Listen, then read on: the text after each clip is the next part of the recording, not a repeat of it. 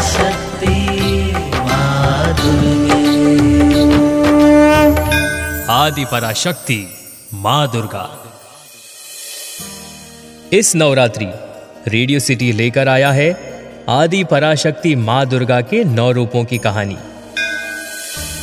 आज हम नव दुर्गा के कुष्मांडा स्वरूप की बात करेंगे। सुरा संपूर्ण कलशाम। रुधिराप्लूत मेवच दधाना हस्त पद्माभ्याम कुष्मांडा शुभ दास्तु में। नवरात्रि के चौथे दिन, देवी माँ को कुष्मांडा के स्वरूप में पूजा जाता है। अपनी मंद, हल्की हँसी के द्वारा ब्रह्मांड को उत्पन्न करने के कारण ही इस देवी को कुष्मांडा नाम से जाना गया।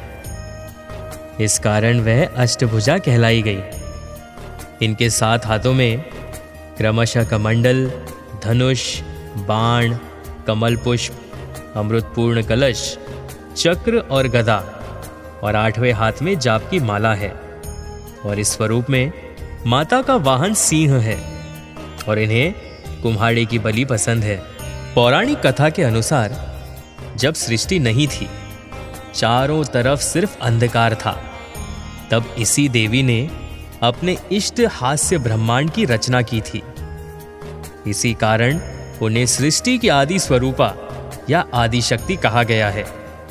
इस देवी का वास सूर्य मंडल के भीतर लोक में है। सूर्य लोक में रहने की क्षमता सिर्फ़ इन्हीं माता में है। इसी कारण इनके शरीर की कांति और प्रभा सूर्य के भांति है और इन्हीं की तेज से दसों दिशाएँ अलौकिक है।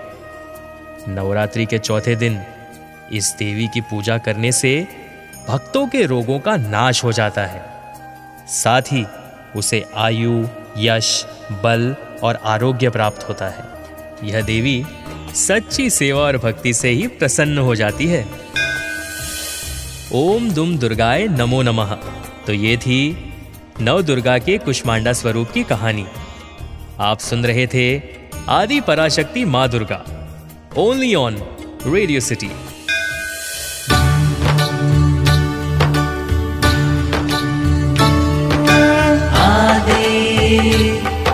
Parashar